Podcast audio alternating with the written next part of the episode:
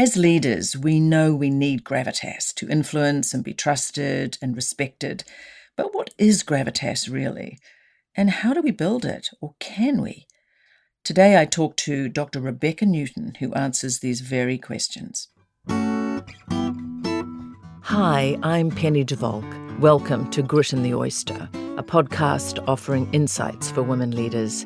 Why grit in the oyster? Well, because an oyster makes pearls from a foreign object or irritation. And that's often how we can feel as women leaders in organizations today.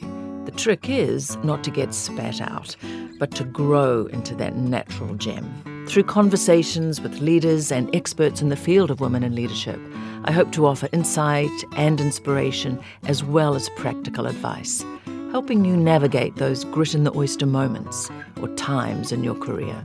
It's an opportunity to reflect, to step out of the fray, to tune out some of the noise, and tune into being the best leader you can be. It's my great pleasure to be speaking today with Rebecca Newton. Dr. Newton is an organisational psychologist and senior visiting fellow at the London School of Economics where she lectures in management practice. She was previously a visiting fellow at Harvard University.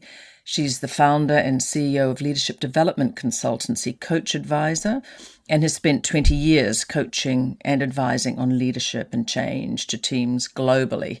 She's a master practitioner in coaching and mentoring at the European Mentoring and Coaching Council and she's a fellow of the Harvard McLean Institute of Coaching. Rebecca serves on the editorial board of the Journal of Change Management and is a regular contributor to the Harvard Business Review. And she's the author of Authentic Gravitas Who Stands Out and Why. And that book has made a huge difference, not only to me, but to a number of the women I work with.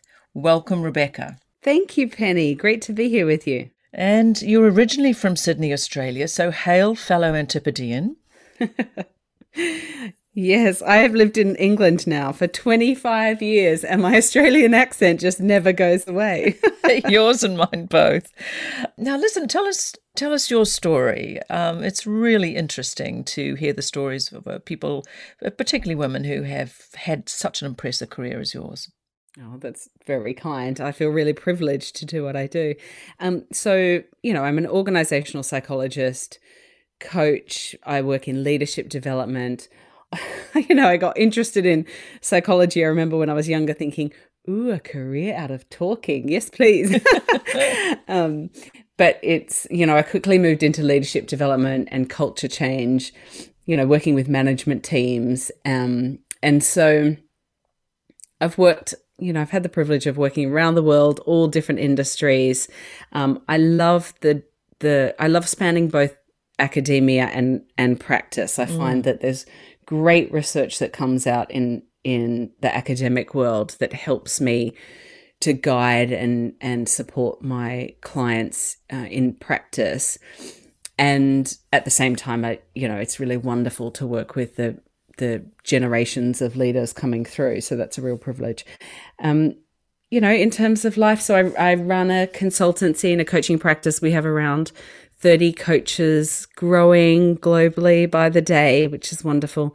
Um, and you know, I have three little kids, so life is quite life and busy. a puppy. What was I thinking?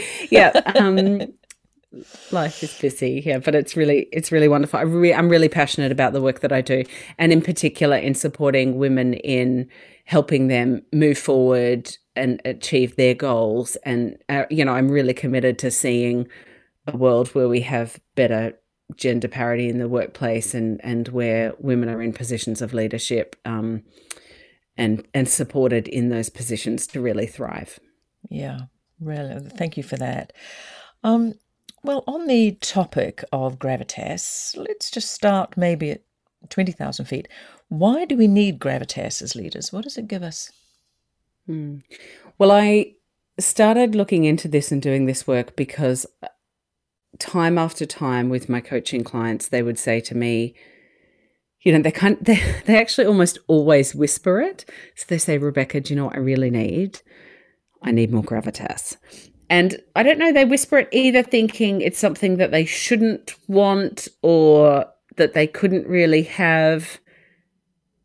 but it's this it's this kind of quiet recognition of feeling like in order to be impactful and to mm. make the difference that they want to that they feel they need to turn up the dial in terms of how much they are trusted respected um, that their voice is heard that they're you know they they play a key role in decision making that their ideas are taken seriously you know i often think of it as the person in the room who other people really stop and listen to even when they don't have to so it's kind of yeah. leading beyond hierarchical lines is how i yes. think of it and I guess that's part of the reason why the mystique is around it. You know, we mm. know we know it when we see it. We know gravitas when we see it, and you know, describes people who are taken seriously and listened to, as you say. But often for people, it's hard to know how to achieve it. It's not straightforward. In your book, Authentic Gravitas, you you really start off with debunking some fundamental myths about gravitas, which I thought was really helpful. Can you outline some of those? Yeah, absolutely. There's three things that really stood out to me as I was doing the research. The first is what I call the myth of the gravitas gift, mm. which is that it's something we have or we don't. And we have this kind of whisper, this internal whisper that I don't have that. And I'm just not like that. And that can be you know that's that's self-defeating if we don't believe that it's something that can be developed then there's no hope right there's no opportunity mm. to think about growing it and yet i have seen countless people through coaching through leadership development programs increase their gravitas and yeah. and it's remarkable the the change that can happen and the difference that can happen but it has to start with the self-belief that I can have more gravitas. Um, mm. Um, and, and you absolutely can. The second one is what I call the myth of confidence. And this, to me, this comes across in a lot of the coaching I do um, with women in particular. Although it's not, I, I, would say it's, you know, it's not gendered, it, it is relevant for everyone, which is that we look at other people and we see their confidence and we think, gosh, I wish I was that confident. Yeah. And again, this is a this is a kind of whisper that really doesn't help us because we actually feel worse about ourselves for not having mm. the confidence we not that we see people around us we're not that confident yeah. yeah. so i don't i don't have enough confidence and i know myself i know my own internal whispers and my gremlins that i don't have that much confidence and yet all these other people around me do. And that's why they will be given more opportunities. That's why they're maybe I perceive them as more successful or, or you know, faster achieving their career goals. Um, why people listen to them or whatever it might be. The thing is, when we spoke to people who others described as having gravitas and being confident, mm. those people do not describe themselves as being super confident all the time. In fact, they described how you know things like they'd give themselves a pep talk in the morning or they'd you know kind of team brief and be like you can do this you've got this. So what you're what we're what we're perceiving as confidence is actually courage. Yeah.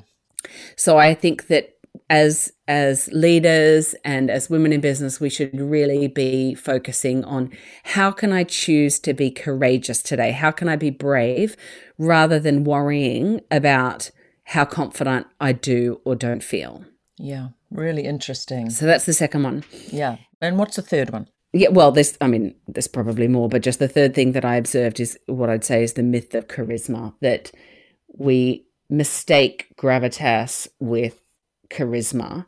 And charisma, you know, is more linked to personality traits that that may be more stable over time. Um, mm. And thinking that it's all about, you know, charisma is and and this thing, this special X factor that some people have that I really need but I don't have it. I'm I'm wired a different way, and so then I couldn't have gravitas.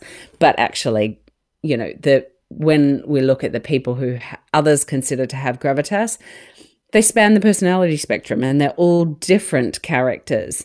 And what really matters is how well they're able to connect, to engage, um, you know, to to create spaces where people feel included and that they're that others are listened to and valued. And so really it's much more about connection than it is about charisma.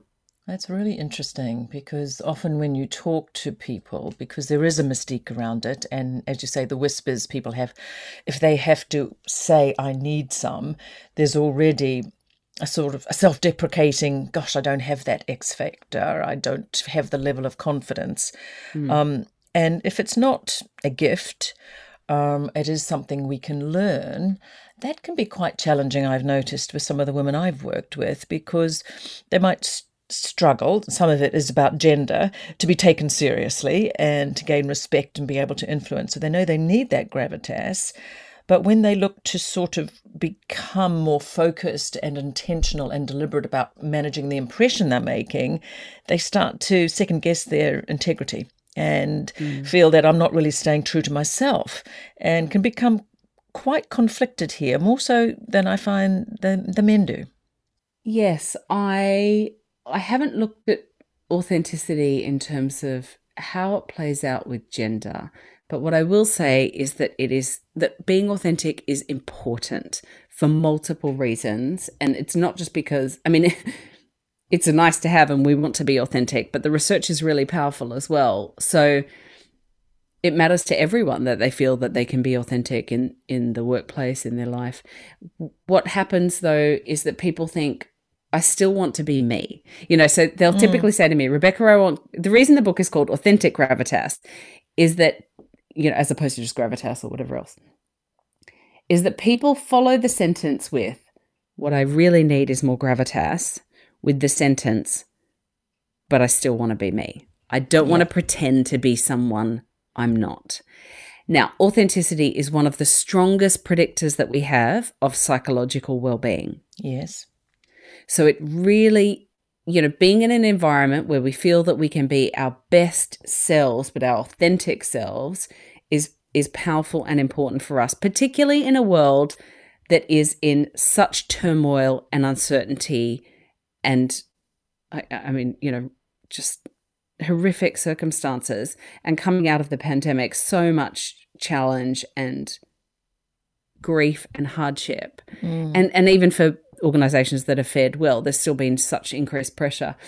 So authenticity really matters right now and also has massive implications in terms of authentic leadership for how engaged people are, followership, organizational citizenship behaviors, financial performance even.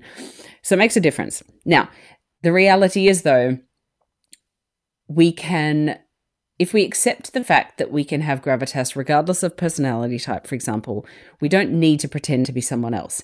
However, we all have areas where we can adapt our style, right? And and we can adapt our ways of working and improve and build on our strengths. So authenticity is knowing what you think, what you feel, mm-hmm. what you value, and knowing your unique strengths. And I'm a big believer in positive psychology and the strengths approach, mm-hmm. where it's helpful to know what your natural energizers are and to put skill around those energizers. And if you can get into a place where you're in an organization and a role where you can really play to your strengths um, and you're encouraged and supported to do that, then you will increase your gravitas. And so um, it's it's not about full transparency. You know, authenticity doesn't mean we just show up as as we are yeah. every day. It doesn't take away from the responsibility that we have as leaders to, you know, bring energy and purpose and vision and mm. support people, even when we don't feel like it. At the same time, I'm a big believer we shouldn't encourage any kind of toxic positivity and pretend that everything's fine all the time.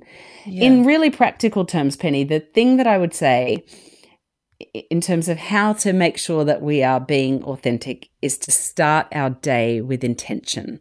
Yes. So in the morning to think, how would I want others to describe me? How do I want to show up today? Mm-hmm. Not in a kind of pretend way, but what matters to me in terms of the impact that I have on the people I'm working with. And essentially, what kind of leader do I want to be? Yeah. and thinking about that in the morning. And I find that it helps us to outwork our values, stay true to our authentic selves, and put our kind of best foot forward amongst the busyness and amongst the pressure and amongst the disappointment or the things that go wrong in yeah. a day. It's, it's just yeah. a really practical step. I like that, and it's um, it's you know, it's so powerful for people to do that on so many levels. Um, but you're right, making sure that people stay in tune with what is their authentic self, as opposed to just their natural self, whatever yes. comes naturally, uh, yes. which also can just lead someone to just spend their, their day reacting to people as opposed to responding uh, with wisdom to uh, in the context of the leader they want to be. You talked about um, so gravitas is developable then. It's not a gift, it's not about charisma, it's not about confidence. What are the things that you would work on with people? You talked about connecting, engaging, including. I mean, these are, you know, are very powerful interrelational capabilities. Where would you start with someone? So there's a few things. One of the things I think is important is to is to understand your own strengths as as mm. per was saying before, in terms of what are your natural energizers and how can you build skill around those, real mastery, and use them well. Um, another one is, you know, one of the things that's really practical, it sounds really silly, but is to look at how people are running their schedules and to right. make sure that they're creating windows for being intentional for thinking time, like not yeah. starting the day. You know, we can open our email and our calendar and think, what's going to happen to me today? you know, it's a really reactive way of being that we get yep. into and it's just jumping straight into the busyness so things like that making sure that you're carving out time for the good work that's really important to you not not being someone you know a lot of my clients will say they spend all day in meetings and then they have to get the work done whatever that mm-hmm. work is in the evening and sometimes that's the work that they need their kind of best thinking brains for, and not everyone operates like that. So, knowing your own rhythms for the day and being pretty disciplined with how you run the time that you have and use the time that you have in terms of your own energy and and managing that is really important. Yeah, I think that's uh, even more relevant for people you know, given that so much of what we've been doing with one another for the last two years has been virtual, I'm seeing yeah. that's even that's just now on steroids. People are just falling from one Zoom meeting and one Teams meeting to another to another. And I know yeah. some organisations are only now making their meetings 50 minutes so people can take stock and they can prepare for the next meeting yeah. you know and yeah. just not to prepare the, the content but prepare who's going to be there how do i want to be how am i going to show up mm. uh, yeah. when we think it's okay just to sort of click that link and we would never usually enter a boardroom that unintentionally exactly. and and imagine that we were going to make the impact uh, we need to make so that's really helpful that mm. i love mm. that the windows in the day yeah, and what you just said about preparing for important meetings and presentations, I think is important. So people often talk about, you know, a lot of my clients want help with big presentations, mm. right? And and how can they be engaging and whether that's virtually or whether that's, you know, now it's often it's, we're coming back to being in the room again and oh, I've got this conference or I've got this presentation to dozens of people, hundreds of people and I need to come across well. And and there's really important that work that we can do in that. I think it's equally important to think about how we prepare for important meetings, um, mm. you know, even internally, because people's perception of our gravitas isn't based on a one-off event for those that we work with on a day-to-day basis. It's it's how we kind of show up and engage day in day out. And so mm-hmm. I think that just giving ourselves a moment to prepare well for important meetings and presentations is key and for example, knowing our point of view on a topic. So being open, being interested in other people's points of view, but going in not just knowing what the agenda is going to be, but having had a chance to think about mm-hmm. what do I think of this topic and what's yeah. my point of view on this. You know, and again, making sure that we're open to being challenged and to, you know, being persuaded otherwise. But knowing what we think about something does change the way that we show up and how much we contribute. Yeah, really interesting. And it, uh, it's certainly, you know, the research shows as well for um, you know, people who are observing you in the room for your leadership capability, you know, if you take some of the cognitive load off the person that's chairing it, it sends huge signals about yes. your strategic uh, ability, just about how enhancing it is for people to see, oh, that, that person's actually thought about this, has a point of view, and is quite skillful in how they are going to land that. Yeah, it's it's an interesting one, isn't it? Because I love in the book you say, stop worrying about what you're going to say. Um, and of course, sometimes we do need to be clear about that in a concise yes. way, but start to focus on the impression you want to leave. And uh, can you expand on that? Because again, impression management, often I find um, my female clients recoiling from. Yeah. So I, when I say stop focusing on what you're going to say, um, do focus on what you're going to say. Yeah, like in I sense it was like of, worry. Know, what, we, what do, do, we need, worry about? yeah, stop yes. worrying about we that. do you need to be, stuff. Yeah. Yeah. If we know, if you know your point of view and yeah, we don't hold it too tightly, we're able to communicate succinctly our key messages. I just find that people can be so focused on what they're going to say that it becomes all about us and then we stop paying mm-hmm. attention to our audience. Now, our audience might be hundreds of people in a room, or it might be four people sitting around the table who are trying, you know, like maybe it's a client meeting or maybe it's a, a group of internal stakeholders. But we can be so focused on what we're saying that we forget to just be engaged and to be curious and to ask good open questions to understand other people's point of view. Um, so that's yeah. one thing I'd say. The other thing I'd say is to make sure that you're creating opportunities for feedback. You know, because we, we spend a lot of time scripting important messages and thinking about the words that we're going to say. But mm. the research shows us that so much of, you know, whether people like or respect us isn't just on what we say, it's also on our tone and our body language, you know, our facial expression. Um, and sometimes particularly in important meetings where we feel that it really matters the the outcome and how well it goes really really matters we can become quite stiff you know like in yeah, in how we're presenting so yeah. yeah so just you know remembering that all of that matters in terms of how we're coming across our body language, our tone, our facial expression, and where you can to get feedback on that because we all yeah. Can make improvements in terms of how effective we are at aligning our our body language and our tone. So, you know, just as an example, I, I've had clients who say things like, you know, they're so focused on the words and they're feeling so much pressure yeah.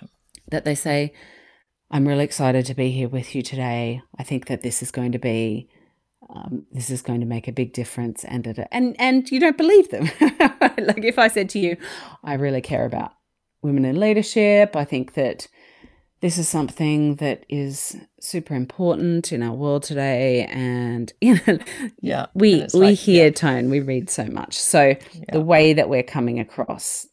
And again to be conscious of all of it. Yeah. And prepare for that. You know i, I love what you just um, mentioned about curiosity. Why is curiosity so important for gravitas well one of the things i find is that you know as we get more skilled at our craft right so the more kind of technically competent we become in our profession the more we can actually you know, we, we get so much um, positive reward from adding value in mm. our potentially narrow area of expertise. I call it the trap of expertise, right? We we become so confident there, we get such positive reward that we often don't want to open up broader conversations mm. to then that cover things that we don't know about because we're so used to being the expert in the room that we don't mm. want to open things up. So I find that, um, and this is particularly true for when we're talking about, you know, business development, client relationship management, that uh, we just need to remember to ask those big, broad business questions like, what's happening for you right now? How have things been going? What's challenging in the business? Um, and sometimes you know, what are the biggest opportunities before you? For example, those things, sometimes we miss out on that and we jump straight to the agenda and talk just about our mm-hmm. the specific reason that we're there. And part of that is fueled by the fact that what if they start talking about something that I don't know about or yeah. or what if it shows up that I you know only have expertise in X and they start talking about Y um, so it can be kind of a self-fulfilling cycle that we keep focusing on our more narrow expertise. Yeah. But impact comes from really understanding where other people are at. And so I think we need to make sure we carve out meaningful time in those discussions for broader business conversations. It's not just the small talk, you know, and it's not the agenda. It's just broader yeah. checking in on business and careers and, and where people are at. And in a virtual world, that's difficult to do, yeah. right? I find that that natural time that we might have had has been taken away and we've become much more task oriented and agenda, mm. you know, tight on our agendas with um, virtual working than we may have been in the room. So we just need to be super intentional with that. Yeah. Yeah, really helpful. And um, I really love the way you talk about, and you know, the connection and engaging and including people. And a lot of people would say, well, you know, that's not gravitas. Gravitas is, you know, learning speaking skills and raising mm. my voice and being masterful. Mm. Mm. Uh, and in fact, it's a it's a deeply human, uh, open endeavor and the technical expertise, you know, as you called it, the trap of expertise, is is sort of sometimes a proxy for that confidence thing. I, I know my stuff, so if I just stay in this box, I'll be safe. Um, but you know, again, that that wonderful um, metaphor of actually don't think confidence, think courage. Uh, you know, the courage to ask the big, broad questions to which you may not have an answer. But most people don't expect you to have an, to be the technical expert once you hit a leadership level. Yeah. What about um, uh, in your book? You have a great chapter on taking on your gremlins. Can we talk about self talk, in particular, constructive self talk? Absolutely. So the gremlins comes from. I'm reminded of um, one client in particular who, you know, was doing really well in her career. Other people wanted to fast track her, and yet she described in coaching how She's like, I have this gremlin. The gremlin shows up and sits on my shoulder. And I've heard it time and time again mm. now with different clients. The gremlin is, you know, it's the negative self talk. And I like the way it's a noun, you know, it's a gremlin because it's typically one or two things that the gremlin says, maybe three. You know, mm. I'm not X enough. I'm too why, you know, I'm mm-hmm. too detailed, or I'm not experienced enough, or I don't have the right background, or I don't have whatever it might be. It, it typically starts with I don't have, or I'm too, whatever. Yeah. Um, and they're different for everybody. But ourselves, we do know what our gremlin says. And I think that we need to be pretty proactive with pushing the gremlin off our shoulder. Mm. So there's some interesting research that's been done that shows that negative self-talk actually doesn't impact performance. So it feels really uncomfortable to hear those gremlins, but you know this research has been replicated across both business and even sports settings yeah. that it doesn't make a big difference. Now, I will say that there is a there's a tipping point to this. Like I remember my, you know, I'll give keynotes all the time now, hundreds of people really love it. Don't think anything of it because I'm just, yeah. you know, thankful to have the opportunity to to support them and help them in their leadership. And yet the first business presentation I gave to a client, I hyperventilated and was taken away in an ambulance to hospital before I even got into the room. so yeah, so like they, they were not the, responsible. You were. yeah, like so the you know the negative self talk. It, it's to a point, and hopefully that's not happening to anyone. But you know it does. It obviously does become debilitating once it hits a certain point. So I'm not. I'm not saying that we don't need to consider it at all, but it doesn't have the power that we think it has. Mm. Whereas studies show that constructive self talk, again, across business and sports arenas, actually, constructive self talk does impact performance. Yep. And so, what I encourage clients to do is to list out what is the gremlin saying. Right. So, it's typically saying two or three things. Now, the question is, is it true? So, in a non emotionally charged, non pressurized environment, you can do this by yourself or you can do it with a coach. Mm. You know, you're not, you, you, don't, you don't think about this as you're about to run a big meeting or as you're about to go and meet with some key stakeholders or clients. You think about this offline. You think, right, in those moments, what does the gremlin say? What do I really believe about this? So, do I believe that that's true? If not, why not? What evidence do I have from what people have told me, from what results I've achieved in the past, from mm-hmm. what I know to be to be to believe to be true? Why is the gremlin's message wrong? Because then in the moments when the gremlin pops up its head, you can say that's not true. So like I can hear this, I acknowledge that I feel like this, right? Because mm-hmm. pushing away our feelings doesn't help. We have to yeah. we have to sit with our feelings, as a lot of people talk about now. It's really helpful emotional yeah. Emotions are data, essentially. So we listen to it, but we think, okay, that's that's not true. I don't believe that. Or and, and often this is the case, that it's rooted in something. So sometimes I find that the this negative self-talk comes from thinking I don't have enough experience in this, or I'm not quali- I'm not qualified in whatever. Yeah. I don't have certification in something. And so then I encourage my clients if this is something that matters to you and that you feel is important, then how can you go on a stretch journey and be proactive about your development to tackle that? Because if you feel like you don't know enough about, say, what's going on in the world, maybe, then how do you build that into your day so that you are being more informed? Mm. Or if you feel like you don't have the rightful qualifications and that does matter to you, and maybe you test it out with some other people whose opinion you trust to think, does it actually matter? Yeah. And if if I find out it does, then how do I go about setting myself on a journey towards getting that training or those, that qualification? And as we do that, then the message to the gremlin becomes, yeah, I know and I'm doing something about that. So it's empowering and we feel better about ourselves because we're being proactive. So the you know, then it it shifts to constructive self-talk. So it can make a really powerful difference just with some practical strategies like that. And that's a a really nice practical strategy. So you so your your ending up in hospital was purely on the back of your fear of the of the event. You weren't unwell. Yeah.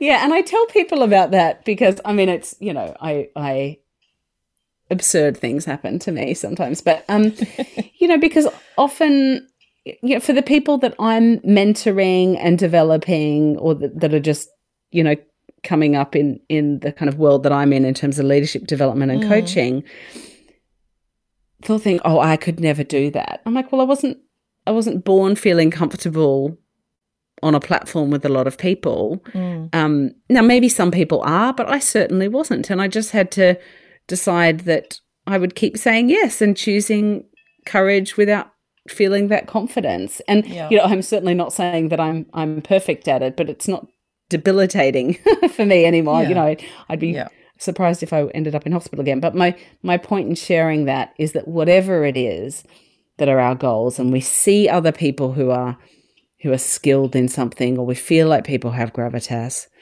know that their journey of developing themselves has probably come through choosing to be courageous, choosing to keep getting feedback, to stretch, to learn, to grow themselves, and that therefore all of those things are available to you too. It is not it is not based on personality type and it is not based on something that you're born with or you're not. I love that. What you've just said, that it's not some X factor that someone doesn't have or that they've got to wait to get enough confidence, you know, and courage over confidence. And then just being skilled at this. As you said, our leadership journey is becoming more skilled at our craft and building our gravitas is one of those components. And we need that to be taken seriously. Uh, one thing that I wanted to say is mm. that I think it's really important that we support other people and that we support other women with their development and that we support them in terms of developing their gravitas. And so sharing your stories about your own struggles with confidence, you know, your own imposter syndrome, mm-hmm. or just sharing story. You know, sometimes it can be some of the kind of microaggressions or the biases that we do face in the workplace and as we move into leadership roles can be so challenging and mm. and even heartbreaking i'd say to hear at, at, in, at times just never underestimate the power that it can have in sharing those things and and being open and preparing to help other people as they navigate their own journey So I think yeah. that being a and this isn't something just for women, this is something for everyone that we really need to we really need to sponsor women as they move forward and not look for, you know, traditional ways that we may may have seen leadership and power and even gravitas and think about how we can help other people to move forward, not just worry about how much we're standing out in the room and how much we're trusted yeah. and respected, but helping other people on their journey as well. Yeah, I think that's really powerful. And certainly in my experience, um, often a, a, number of women, especially if they are, you know, hitting walls or getting odd feedback about behavior that looks like the same behavior as their male colleagues, start to think, oh, it's my problem it's all about me and how liberating it is when they have other women say, Oh, that was my experience, and this is, you know, and they start sharing their hacks, and suddenly the energy is very different about, yes. I don't know what to do about this, uh, I'm the problem here, through to this is probably what's going on, and this was my journey, as you say, and sharing those journeys and supporting one another and giving one another great feedback is uh, incredibly powerful. So, thank you for that. Rebecca, it's been such a pleasure speaking to you today. And I just love the book, um, Authentic Gravitas. And it's really powerful stuff because it turns on its head the notion that gravitas is all about mastery in a very masculine way, which is something that we, you know, need to sort of either be born with or work into um, sort of this strength. But what you portray in the book is that there's strength in different way. Courage is a strength. The fact that you actually talk about strengths based energizes. And I just love the words you use about connecting, engaging, and including. Uh, as opposed to those being barriers, those are actually the golden thread that runs through having gravitas and people listening to you in the room because they want to, not because they have to. Absolutely. Rebecca, thank you so much for speaking to us today. It's been incredibly valuable. Dr. Rebecca Newton. Thank you so much, Penny. Thanks for listening to Grit in the Oyster. If you're enjoying our conversations, do subscribe, rate, and review us on your podcast platform, and join me again soon. You can also find more information and resources on building your best leadership self on pennydevalk.com, including my blog that covers topics from how to negotiate powerfully as a woman and building your authority, through to having your voice heard and boosting confidence, all in support of building your leadership career.